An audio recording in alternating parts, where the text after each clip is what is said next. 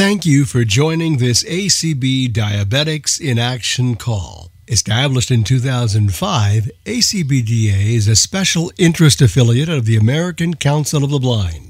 Our primary mission is to educate and support individuals living with diabetes and vision loss, parents, and caregivers. If you would like more information about ACBDA, please send an email to acbdaorg at gmail.com. Our website is www.acbda.org. If you'd like to become a member, dues are $10 annually. Visit our membership page and website at www.acbda.org. Please keep in mind that we are not medical professionals and that this call is strictly for informational purposes and is based on our members' and friends' personal experiences. You should consult with your medical team before making any changes to your diabetes care regime. Again, thank you for joining us is uh, my name is Teresa Braden. I am the co-chair for the Educational Planning Committee, and I would like to welcome everyone tonight for coming. Thank you, Allison, for being our host, and a special welcome to Ann Williams. She's going to be speaking to us tonight about foot care with vision loss. Um, so we're really excited to hear about this topic. Ann, um, would you like to tell us a little bit about yourself? Okay. Well, uh, first of all, can everybody hear me all right? Yes, we can. Okay. All right. Um, so, um, going back a few decades ago, um, I worked at Cleveland Sight Center for about 10 years, coordinating a program for people who had have diabetes and either visual impairment, meaning low vision, or or blindness, low, no vision, um, or no useful vision. And during that period of time, um, we I I gathered together a lot of adaptations for a lot of areas of diabetes care and there really wasn't much available for adapting foot care. And it's true that a lot of the standard foot care can be done with or without sight. But the big thing that I always heard that people said was if you have diabetes um, and you have vision loss, you need to have other people check your feet.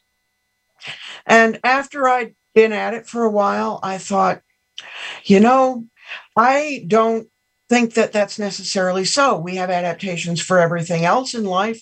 We can develop adaptations for foot care. So during the time that I was at Cleveland Sight Center, I worked on thinking through how people with vision loss can, can check their own feet. Now, at a certain point, I left that particular job and I worked on a PhD. When, when I started at at Cleveland Sight Center. I already had a master's. And by the way, I'm a nurse. And um, when I started this, I was not certified as a specialist, but I soon became certified as what, what was then called certified diabetes educator.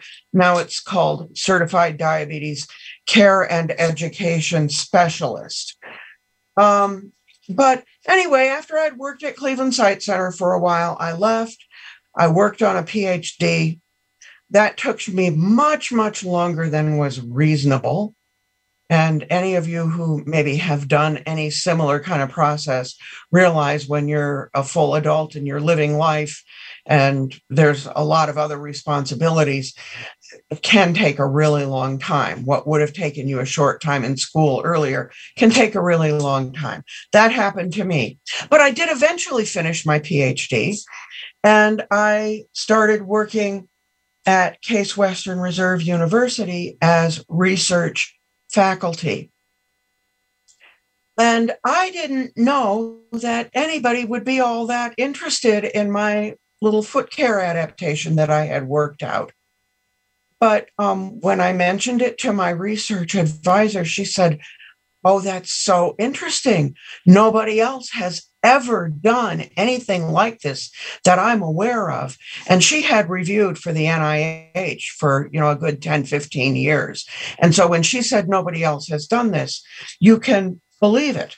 you know, that there was nobody she knew of anyway who had done it.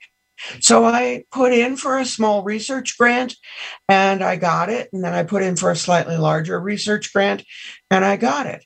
And so I did the first and, as far as I know, only research project looking at how people with diabetes and visual impairment can check their own feet non visually. So, today, what I want to go over with you first is a kind of a review of standard foot care for people with diabetes. And then I want to go through how you can check your feet non-visually. And I did create a, um, I did create a video that um, the soundtrack stands alone. So somebody who cannot see what's on the screen, there's interesting things on the screen for people who do see it, but for somebody who doesn't see it, the soundtrack alone will be enough to understand what's happening. Um, and so I have that video with me tonight. But before we launch into any of these areas, I would like to hear from you, any of you who want to speak up are there things you particularly want to hear about, about foot care for people with diabetes tonight? Are there questions you have, things you've always wished you could ask someone? I, I have a question, please. Yes. My name is Mary, and I'm from Lincoln, Nebraska.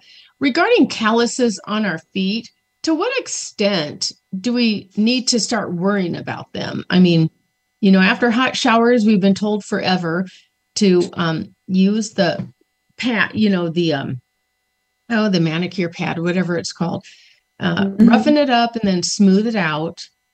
But, but to what extent do we, you know, need to worry about those? Really good question, and I will Thank cover you. that. Thank you for asking it. Thank you. Okay. Yeah. Um, and we'll cover that when we go through keeping your feet clean. We'll also talk about calluses. And if I get launched into something else, pull me back, Mary. Okay. okay, thanks. okay. This is Anybody other questions? Yes. Yes, this is Teresa. Um, I'd like to know more about the dry skin aspect. I have lots of problems with that and would like some ideas of how to keep your skin moisturized and not dry out so much. Okay. Very good question. You're, you're hitting some of the high points of things that people really need to know. So thank you for asking it, Teresa. Any other questions? Yes, this is Shirley. I have something that's just a, maybe you might consider a little off topic, but I think it's pretty similar. Um, and by the way, I I remember you from uh, other things in Ohio, so it's good to hear you again. Yeah. Um, you know, you you concentrate a lot on foot care, which is great, but um, there's nobody that really specializes in hand care, your cuticles and mm. things of hmm. that nature. And there are a lot of similarities there, I think. And I, for one, have a lot of trouble, like with hangnails on my um, fingers and things like that. And and I know you're mainly talking about foot care, but to me, they're pretty closely related. So I don't know if you'd be willing to speak at all on that or not. Okay, yeah, I'll I'll briefly mention it. Um, I a lot of the things that you do for foot care, you also do for hand care, as you rightly guessed. Um, but I will mention some of the things that I know of. Now, I see Jane Perry's hand up, and I see somebody else in the 619 area code. So, Jane first, and then Kristen 619 area code. Thank you. This is Jane. I'll be real brief. My question is regarding to shoe sizes. How do you find the proper shoe size, the correct shoe size to wear? I have a syndrome of my eye disease. I was born with an extra toe, which I had removed. So one foot is wider than the other. Hmm. Okay. Good question. Yeah. Um, okay, we will cover a little bit about shoe sizes when we talk about protecting your feet. Um, So g- good question. Yeah. Okay, person in Yeah. 619. Yes, hi, this is Jenny. I'll go really quickly too. Um, um, it's a big area of foot care. I am recently dealing with something that I can't rush into the doctor and say this is really important. I have um, cracky little buildup uh, between my toes, and Okay. I think I'm supposed, as I understand this, when I checked with somebody, um, the cracks that come with athlete's foot are an entry point for you know bacteria. And so i Yeah. have some um i guess what is athlete's foot cream? If there's a brand you recommend i'm going to start using it because i've noticed the buildup and then just Okay. about the hands one briefly about the hands i recently had kind of a very disturbing case my blood mm. sugar was higher but my cuticle came off and I mm. got a very bad infection called paronychia that nobody needs to know that, but it actually developed pus underneath the nail. It had to be drained. It was painless with lidocaine. I went to the emergency room, but what was a problem and a concern was how stubborn for me as a diabetic that infection was. And Uh-huh. I think cuticle care is important. I mean, they had to throw all kinds of antibiotics at it. And so that's that's all I have to say. Okay. Okay. Good. Thank you, Jenny.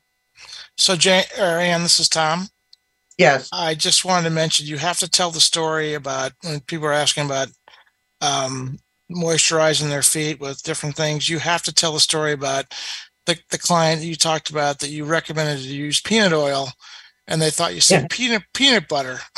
Yeah. Yeah. Yeah. Yeah. I, I was. Go- I wasn't going to mention that one. Yeah. you got to Yeah. tell that story. It's a great Yeah. story. It was. It was actually. Yeah. Yeah. Yeah. Okay. Yeah. Anyway, I just had to put that in there. That's great. Okay. Now I'm going to ask Jeanette and then Roberta, and then we're going to get going. Okay, Jeanette. I'd like you to speak a little bit about people with really sensitive skin and how to communicate to nurses who don't believe you can manage this stuff.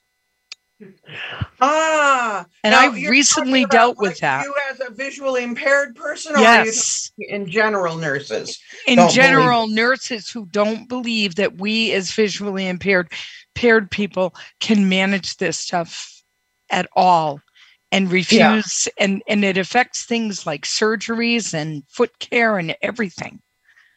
Okay. Okay. I will do my best.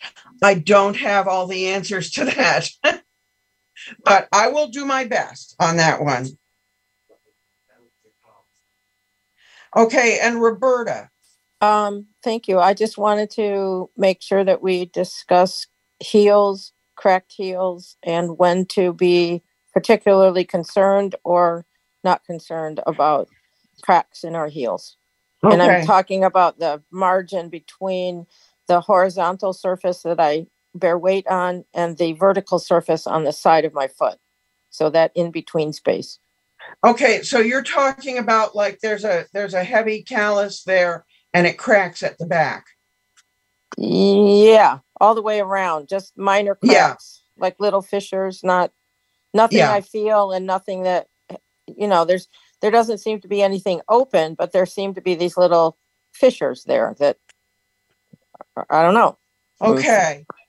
Okay. I've never been will- concerned about them, but Talk some about that when we're talking about checking your feet. Um, and that that's going to go into how, you know, that that's going to come up when we're talking about the non-visual examination. All right. So there are a number of principles, general principles that apply to everybody who has diabetes, and that also apply to you. Um, and I have sent a, um, I have sent an email with an, an with a one sheet attachment that gives um, three general, very reliable websites that you have a lot of information about foot care where you can just it for for those of you who have had diabetes a long time and you've previously had instruction in foot care a lot of it might be review and a little bit might be new. But if you've never had thorough instruction in foot care you you might find a lot of it new Um, and that's, you know, from the American Diabetes Association, the Centers for Disease Control and Prevention, and the National Institutes of Diabetes and Digestive and Kidney Diseases, which is part of National Institutes of Health. Each of those organizations has some information on their website for people with diabetes about foot care and they all three pretty much cover a lot of the same material. But as is often the case in these kinds of things, each one covers it from a unique point of view, or maybe has a few extra things that the other ones don't have, or has a slightly different emphasis. So I, I put all three on, read as many or as few as you feel is useful to you. Um, they are not going to be really exciting because these are the organizations that put out the information that is well established. On the other hand, they're going to be pretty darn reliable because they are working very hard to make sure that all the information they pass on to people with diabetes is evidence based. So they're working to make sure that there's some research support for almost everything they do. Um, it, it's never going to be 100% because we're humans and we're fallible. Um, but um, it, they're they're pretty darn good. And um, another organization that you might look at if you want a more international perspective is the International Diabetes Federation. But I didn't find a foot care sheet. I found a lot of information about how foot care is being taught in different countries around the world. Um, and that's kind of interesting to read because much as we wish we'd see improvement here in the United States, there are lots of parts of the world where foot, where where diabetes care is considerably less effective than it is in the US. So I don't think we're number one, but I also don't think we're last in line either. We're somewhere in the middle um, in terms of how good we are about, about diabetes care. So the the principles fall into several categories on all of these handouts. And the very first one is protect your feet. Number 2 is keep your feet really clean. Number 3 is check your feet regularly. And then number 4 is seek help for anything out of the ordinary on your feet. And I want to touch on each of these um, as we go along. So we're we need to allow some time for each of them. So we're not going to, you know, I could spend an hour on each of these, but we're not going to do that tonight. um, I'm sure you're probably glad you'll get to bed sooner than that. Um, but um, we will touch on each of these areas, and then you'll be able to find out more from some of these other resources. So when we talk about protecting feet, one of the things we think that you need to do is always wear something on your feet when you are up and walking. And that something on your feet needs to be more than a pair of socks.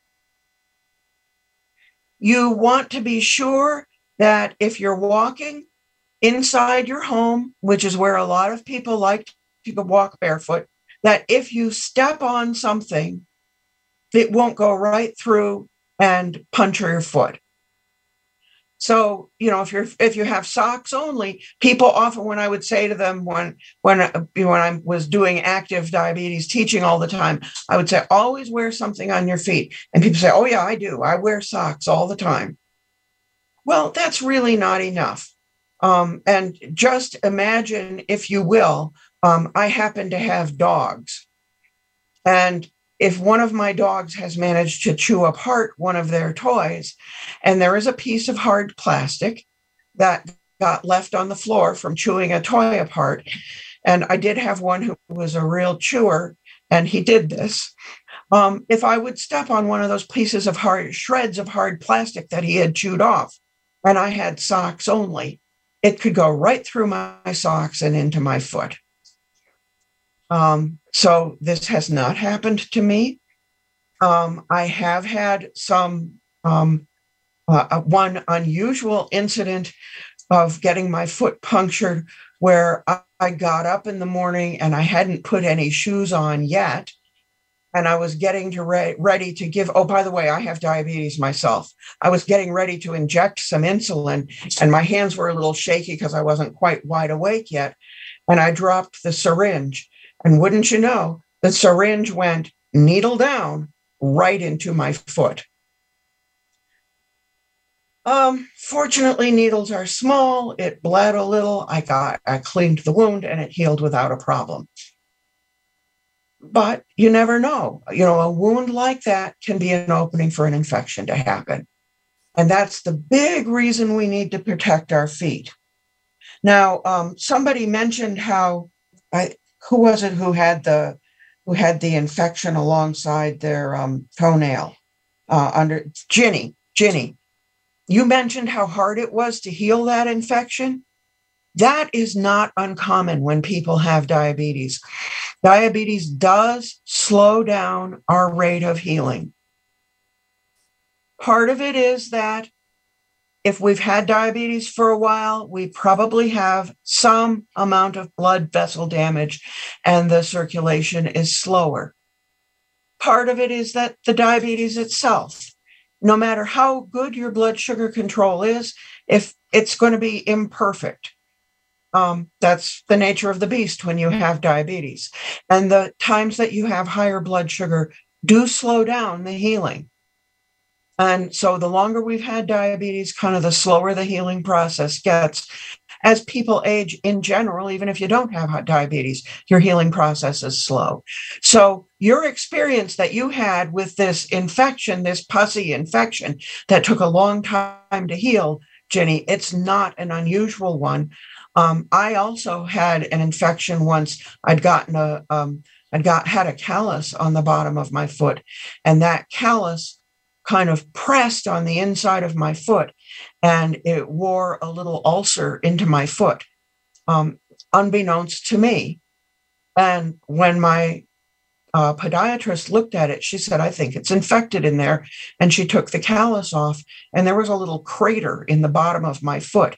It took a long, long time for that to heal up. It wasn't very big, but it took a long time to heal because by then I'd had diabetes about 25 years. Um, so that's why we're, we want to be very, very cautious to prevent any wounds, because once you have a wound, you have a chance of infection. So um, you asked, how can you make sure? Now, let me see, who was it who asked, how can you make sure your shoes fit really well? Uh, Jane, I think asked that. Um, and the best thing of all is to get your feet measured every time you're going to buy new shoes. Now, if you buy a lot of shoes and you already bought a pair of shoes last week and you buy a different pair of shoes this week, okay, maybe you don't need to measure again this week. But um, I buy only one kind of shoe because my feet are have a, an unusual shape and there's only one kind of shoe that fits me really well i buy new shoes twi- uh, once a year and so i get my feet measured every single time i go to buy new shoes and i go to stores that do measure my feet and i buy shoes that i know are very sturdy because i have to make them last a long time um, so you know, if you aren't going to get them your feet measured every time you buy new shoes, if it's been more than 3 months at least, then do get your feet measured because our feet do change shape. And as we, you know, as we age, um, everything in our bodies changes a little bit, and our feet can change a little bit too. And if you need a half a size larger than what you needed the last time you bought shoes, if you don't buy them in the right size, they're going to squeeze your feet and they can rub against your feet and they can create blisters, calluses, you know, and so forth. And also, just the squeezing your feet isn't good because it impairs the circulation. So, very important. Get your feet measured. you cannot tell without measuring your feet what is the right size for your feet. I like getting my feet measured by people who are very knowledgeable. And I've completely given up on cheap shoes. I don't buy cheap shoes because that's not good for me. I might qualify for diabetic shoes because I do have an unusual shaped foot. And so think about that. If you have a foot that is hard to fit, ask about whether you qualify for reimbursement for shoes for people with diabetes because you need special shoes. And that'll help bring the cost down for you. Um, so that's kind of about about check it about protecting your feet. Just always wear shoes and socks. One other quick mention on protecting your feet, and that is that if you do take baths or if you bathe your feet in a small tub of some kind, be sure you check the temperature of the water with a part of your body that has good feeling. It's possible with long term diabetes that the nerves in your feet are no longer sensitive to heat and cold, and it's not good to check the water temperature with your feet. Check with the inside of your arm or maybe the back of your hand, but be sure it's somewhere on your on your body that has good feeling um, because you need to know that the, that water is not going to burn your feet. And I have known people who have burned their feet by using water that was too hot because they couldn't feel how hot it was. And of course, once you've burnt your feet, you can get blisters, and then that's an opening for infection. Um, any questions on that part before we leave? Uh, protecting your feet?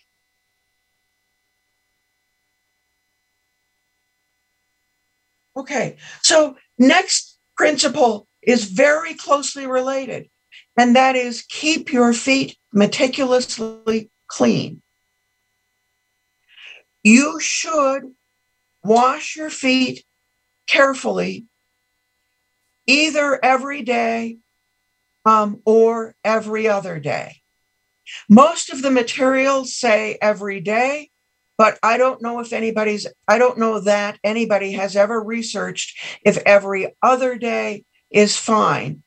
And for people who have dry skin on their feet, I think if you wash every day, you're only going to dry your skin out more.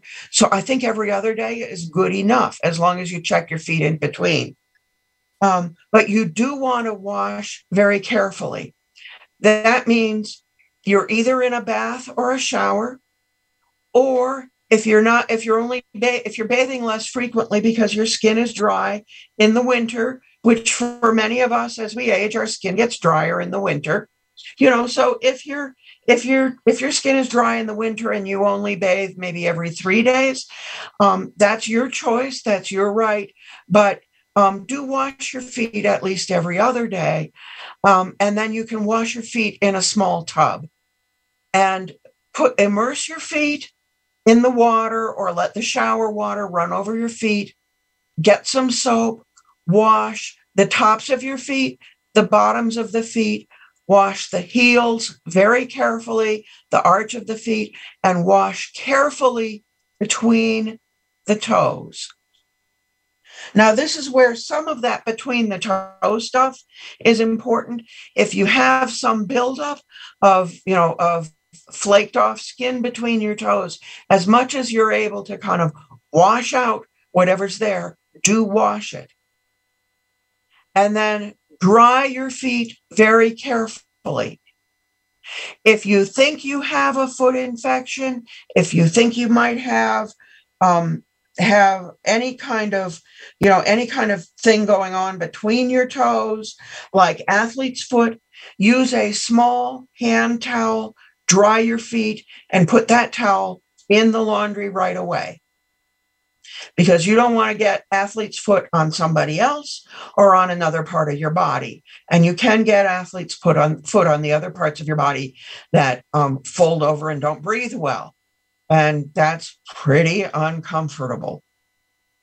Um, so, you know, just put that towel, once you've dried it, put that towel right away in the laundry um, while you're washing your feet, just be really sure that all parts of all surfaces are washed and then that all parts of all surfaces are dried. And then, as long as you've got your feet right there with nothing on the feet, and you've got your hands right there, you want to check your feet regularly. And this is where I'm going to try to do some screen sharing.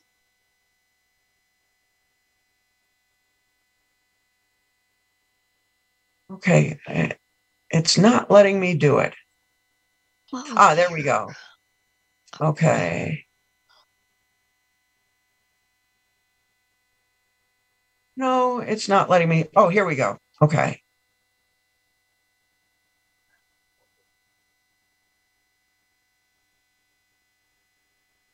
Okay, now um right now this is the this is the sheet that I um that I created for you with links on it.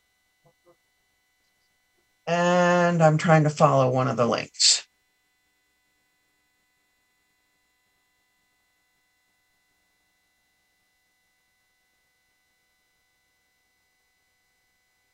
Okay. I hope this works. I'm going to start the video. This um, this tells you exactly how to do a foot examination using only your non-visual, using all, all your senses, and and it's multisensory. Are you able to hear it? No. Small problems on the feet. There we go. Yep. There we go. it does, can you hear it okay? Yes, we can. Okay. To help find and address small problems before they escalate. For people whose vision is unreliable, use of non-visual senses is essential. But even with good vision, the other senses can be helpful in evaluating the health of the feet. Here's how to perform a multisensory foot examination. First, use your sense of smell. After removing your shoes and socks, begin with your sense of smell. While feet generally do not have a pleasant smell, it is important to notice if the smell is exceptionally bad or unusual. For example, a foul smell could mean that you have an infection, even if there are no other signs of infection present. Next, use your sense of touch. Follow these steps to check your feet with your hands. Sit in a chair and lift a foot to your lap. If you have trouble doing that, you can put your foot on a stool. Or you can stand and put your foot on a chair. Beginning with a large toe, use your fingers and thumbs to search your feet for any irregularities in texture or differences in the shape of your toes and feet compared to a previous examination. Feel the whole surface of the toe. Feel the sides, the top, and the bottom of the toe. Notice any roughness of the skin, calluses, blisters, cuts, swelling, or feelings of soreness as you press on the skin. Feel the surface of the toenail for any irregular shape or ridges. Run a fingernail along the edge of the toenail, the place where you cut the nail, to feel for any unusual roughness along the edge or just under the edge. Then feel the space between the large toe and the next toe. Continue feeling each toe in order, feeling the tongue, toenails, and spaces between the toes. Move your hand to the outside edge of the foot, the heel, and the inside edge of the foot. Next, turn your hand over. The back of your hand is more sensitive to temperature. You can use it to find any spots that are unusually warm and might be infected. Feel the entire top and bottom surfaces of your foot and toes, and the sides of your foot with the back of your hand. If your fingers are numb, You can probably still feel with the back of your hand and the inside of your forearm. Use these areas to feel for changes on the surface of your foot. Although you will not be able to feel the edges of your toenails and between your toes, you will still be able to feel the top, sides, and bottom of your foot. Repeat this entire examination process with your other foot. About once a week, it's a good idea to have a sighted person check your feet as a backup. After you've checked your feet, always wash your hands thoroughly with soap and water to prevent spreading any germs from your feet to other parts of your body. If your foot inspection turns up anything unusual, such as the smell, an irregular shape, roughness of the toenails, cuts, blisters, corns, or calluses, Call your podiatrist, your foot doctor, or your diabetes doctor right away while the problem is still small and easy to heal. Continue daily foot exams and regular checkups to support your overall health.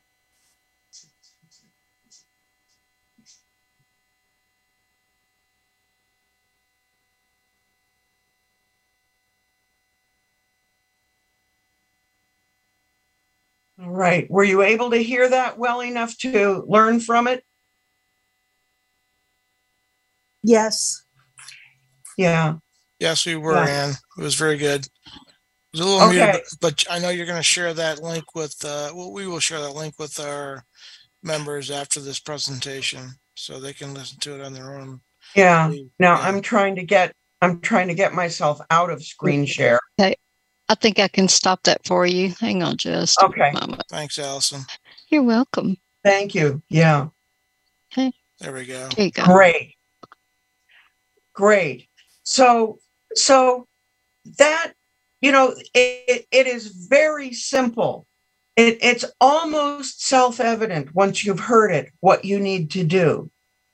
Um, there are a few p- parts of this that I want to reemphasize that are important.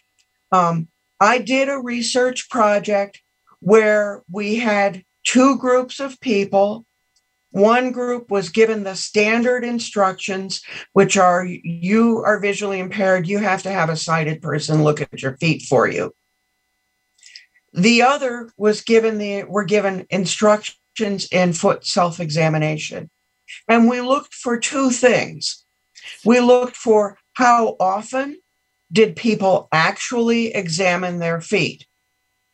We know if we tell people check your feet every day, there's not any population in the world that's actually going to do that, except for maybe people with ex- obsessive compulsive disorder. Okay. and that's another problem. Um, but but we would like to see people doing it on a regularly enough basis that if something started happening on their feet that was unusual, they would catch it, and that um, if their foot hurt, they would know how to get some useful information from the senses they have. So that's what we were looking for.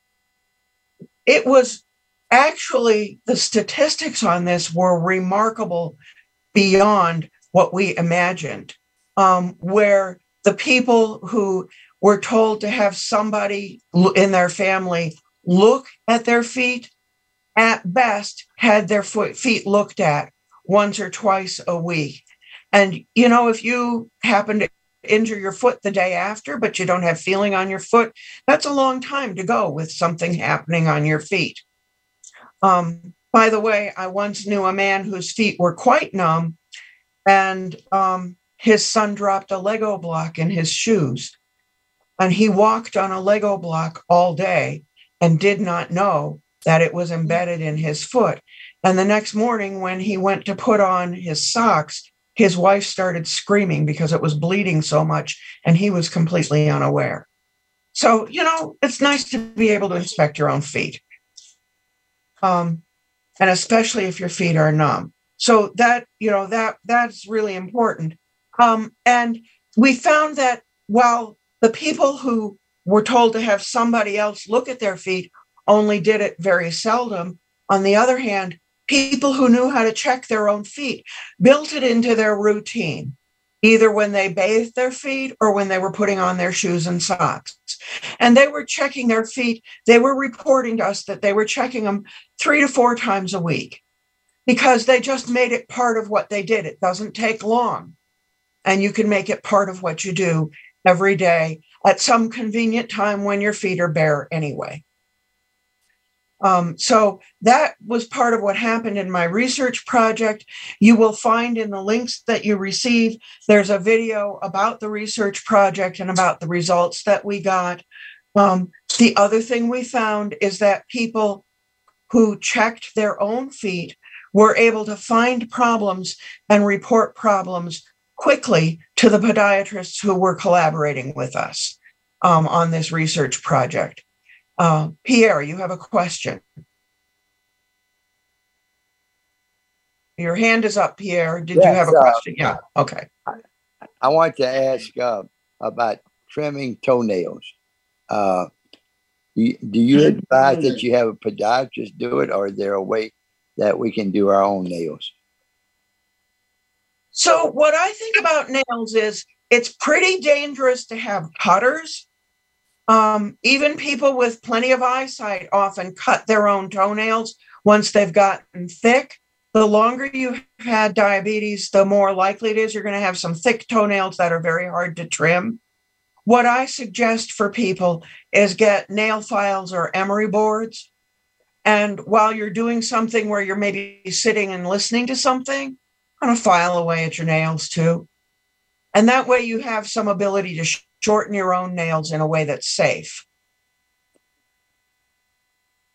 Um, does that make sense for you? Yes. Yeah.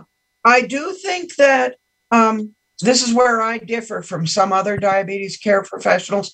I think a pedicure from a pedicurist who is really meticulous about about um, about safety and sanitation um, is it can can be a good way to get your toenails trimmed if you prefer not to go to the podiatrist. But if you have any other kind of foot problems it's kind of helpful to go to a podiatrist and have that podiatrist just do that professional foot exam um, you know anyway so, you know, if you go for your toenails, the podiatrist is going to also make sure that they take a good close look at your feet and make sure there's nothing going on that you would miss from doing a manual inspection.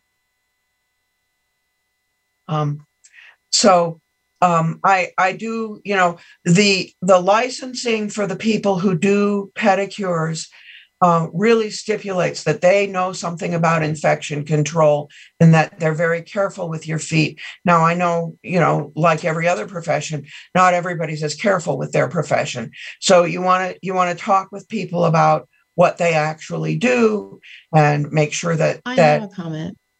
Yeah. Go ahead, Mary. No, Ann, I'm so sorry. I did not mean to interrupt. I just meant when you were that's done. okay. Just, Oh, just okay, uh, all right, if you're going to go to a pedicurist, just make sure that you're going to someone who is actually doing all the sanitation things. Go ahead, Mary. Awesome. Okay. Um, you just had um said to go ahead and, and remind you about the calluses during your talk. So I just want Yes. to throw that in there. Thank you. All right. So that's very closely related to cutting toenails. And um, here's what I have to say about calluses. I think if you have good feeling on your feet, you can go ahead and do a little bit of, you know, some kind of a, some kind of a friction on the calluses.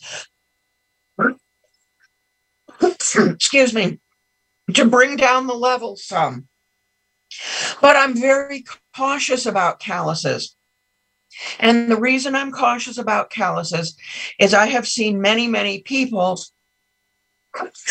who think that their calluses are okay, but they're actually a lot deeper than they think. And so if you have any problem at all with the nerves in your feet, I would never do any kind of, of you know rubbing off of any of the calluses and i would also not do any of the cutting my own nails um, okay with the emery board because that won't hurt you um, on shortening the nails but but on the on the calluses i would be very cautious I would rather not, you know, I would rather not do much. But if your calluses are small and just beginning, and you have some feeling, you have good feeling on your feet, I think it's okay to do a little bit of, you know, rubbing off the calluses. The other thing you can do is um, use a urea cream on your feet. And that actually helps prevent calluses from building up. Urea cream is often more effective when other kinds of cream, when your skin is dry enough that other kinds of creams aren't working. The urea cream actually often works and it helps debride the foot. So it helps actually kind of get that dead skin off of your foot in a way that um, that it comes off because the cream soaks in and the skin kind of you know goops up. I mean you get these little crumbs of of skin on your feet. Well you do need to wash your feet carefully when you're doing using urea cream and then you put it on after you've washed and while your feet are still damp and that helps seal in the moisture and then the urea in the urea cream helps to make sure that the dead skin is continually coming off. Um, the other thing is, if you continue, if you've tried that, you've tried all, you know, you've tried Vaseline intensive care and all the standard ones, and you've tried the urea cream. If this, the over the counter urea creams, if this is not working for you and you still have a lot of calluses and you also still have really dry skin, you need to talk with a podiatrist about what to do with that with that on your feet. Now, as far as your hands go, if you are using a cream on your skin on your feet, you can use the same cream on your hands. And if it's helping to build to prevent the buildup of skin, dried skin and calluses on your feet and helping to prevent the cuticles from, you know, from getting too thick and then flaking off. And then you have hangnails on your feet. It's going to work on your hands too. And so that's that's kind of handy when you're when you're putting the cream on your feet, you get it all over your hands and rub it on the backs and fronts of your hands and in the nail beds. And then you rub it on the backs and fronts of your feet and in the nail beds. You want to be very careful when you're putting lotion on your feet that you're not getting a wet buildup between your toes. You can lotion between the toes, but then make sure you wipe it out so you're not getting any buildup there. Um, some of the materials say do not put lotion between your toes. That's why.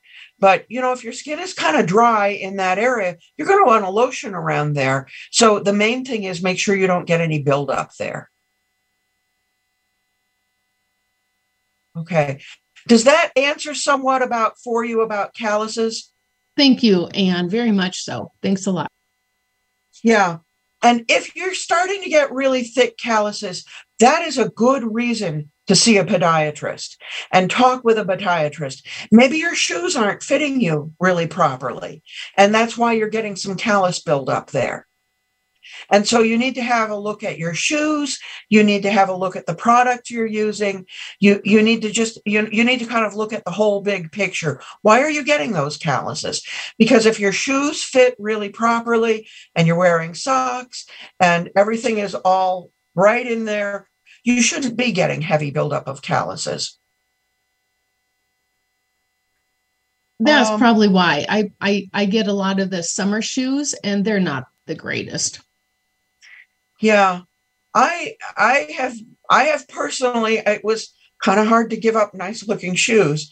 Not that I mostly in my life was ever able to wear nice looking shoes because I have really oddball feet. But but I was you could wear nicer looking shoes than I can now. It's a little hard to give it up.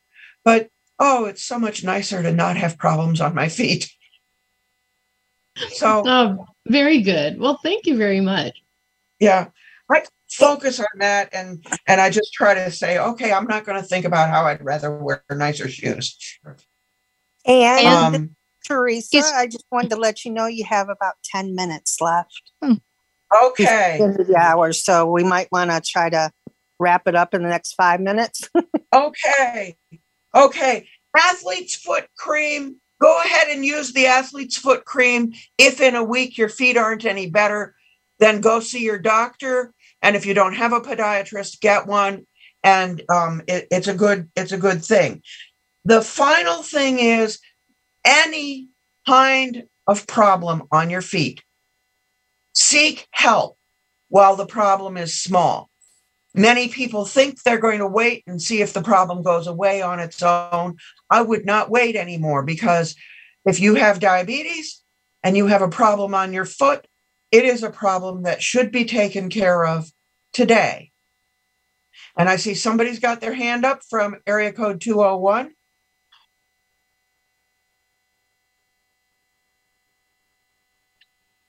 Hi, yes, um, my name is Lisa. Um, I have a question um, because I don't have diabetes, but I have problems with my feet, and my AC1 is always good.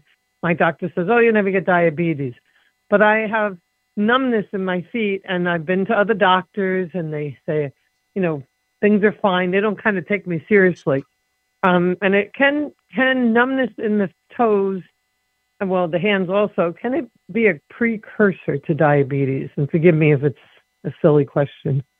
Um, it's not a silly question. And yes, it could be, but it isn't always. And so if your doctors are saying they don't think you have any tendency to diabetes, if your, your A1C is pretty much in normal range and it's not in the pre diabetes range, I wouldn't worry so much about diabetes.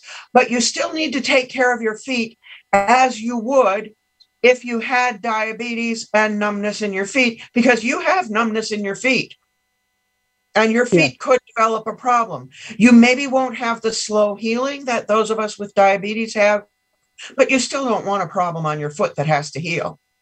So you need to you need to do some of these other things. Now I know we're running short on time. So Peggy Ann, Sue, and Shirley, I want to ask each of you if you can keep your question really quick. We, we've got three of you, and that may be all the time we have. So, um, Peggy Ann? Yes, I have a quick question. Um, I wear a children's size shoe because I'm so um short. Um, do they make diabetic shoes for children? Oh, probably not. Actually, that's something I don't know much about. I definitely would go to a podiatrist and talk with the podiatrist about what are appropriate shoes for you. Okay, thank you. Yeah, because I really, that's something I actually don't know about. Um, I do get uh, a, a, lot of people with diabetes. Uh, are you east side or west? Oh, well, you're not in Cleveland necessarily. if, if there is a store in your area that sells shoes that um, come in oddball sizes and everything, you might go to that store and see if they have something that's an extra depth shoe for people with small feet and diabetes. We have a store in Cleveland that I know sells a huge range of sizes, from the tiniest to the largest. So um, then they can even get some special made shoes for people. So if you look for a place like that in your area, maybe it will, you know, you'll be able to find something. Okay. Okay. Okay. Sue.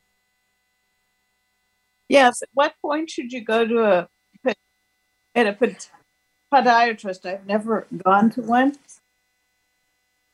and I've I've been a diabetic for about four years, and my feet seem to feel feel fine. But at what point should you get a baseline check?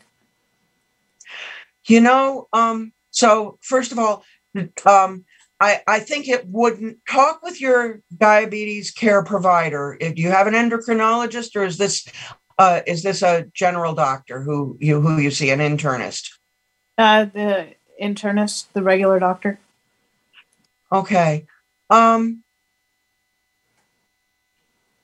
it's it's not a bad idea to have a one-time consultation with a podiatrist who can then be a resource to you if you do have problems in your feet. Okay. Okay. It's not anything you need to rush to do. You don't need to go out tomorrow and make that call.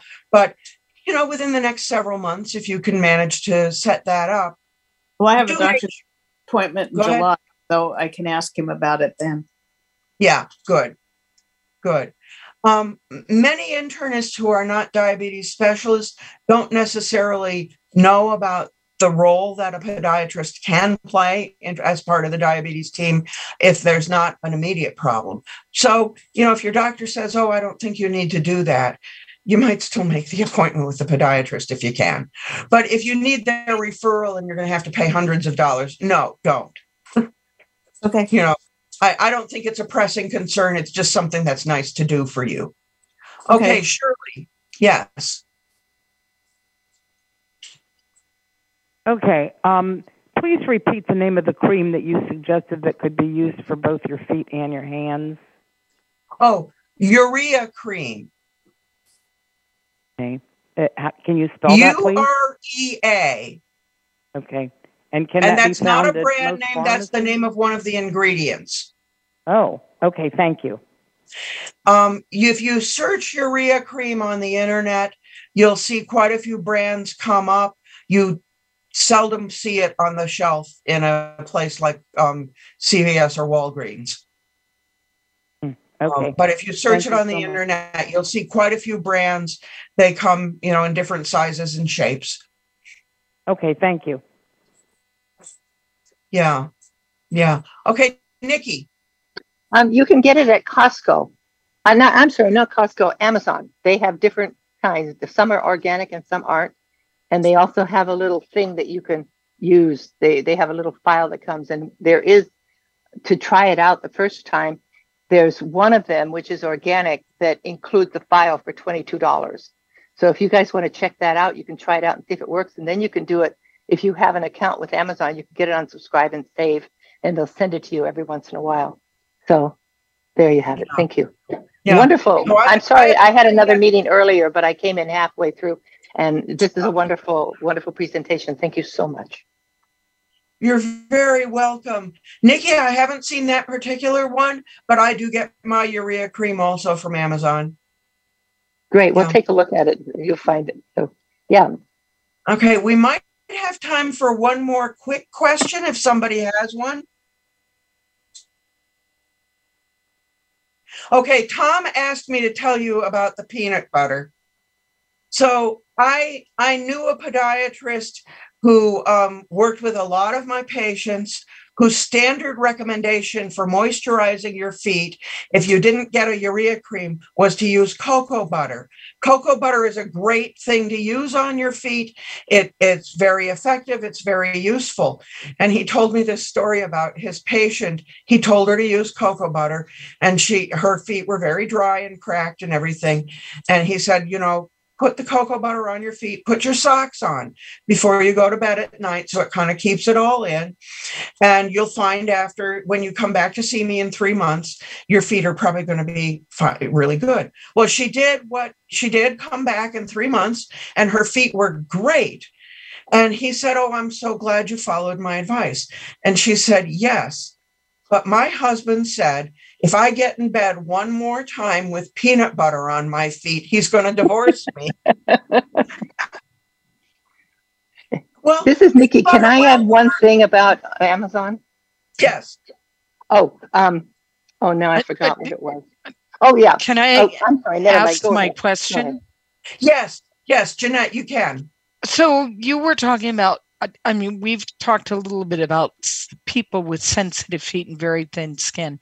Is urea cream a problem for moisturizing if you're somebody with very thin, sensitive skin? You may not need it if you have thin, sensitive skin, unless you're growing calluses, um, or, or, you know you have thick. Oh, oh, the the thing about the the thick the thick callus on the heel that that cracks easily. That the urea, urea cream will help with that. But if you don't have calluses and your skin is thick, I would go with something lighter. Urea cream um, is really sort of a heavy cream. Okay. Um, and I don't think you need to use that necessarily. And you don't need to go to that extent. You know, it- it's an expense that you don't need to, to have. Um, so I would just go with a standard cream um, if your thi- skin tends to be on the thin side. Okay. Um, Oh, this Oh, is wait. I remembered. Go ahead. yeah. I was just Gonna let y'all know we're at the top of the hour. We are. Yeah. Okay, this will Yeah, take, we are. This will just take a couple of seconds. Um, as far as peanut butter is concerned, um, if you if you have diabetes and you need a snack in the evening, if you eat peanut butter on a piece of grain bread, it helps to prevent your sugar from spiking in the middle of the night. So that's something that I learned not too long ago. But also, uh, it's a good idea to wear socks when you put peanut butter on your feet and you go to bed. So thank you so much again, everybody. All right. Yeah. Yes, Yeah. thank you very much, Ann, for coming and sharing your knowledge with us. This was great. I almost wish we had another good half hour to talk. Um, Yeah. Yeah. Bring her back. I, I love this. This was so enjoyable to talk with you all. You have very interesting questions. And, um, you know, I mean, I like sharing what I did. That was, it, you know, it was an innovative piece of work. So I, I enjoy it and I'm glad you all appreciate it. yes, Thank thank you you. very much. Thank you.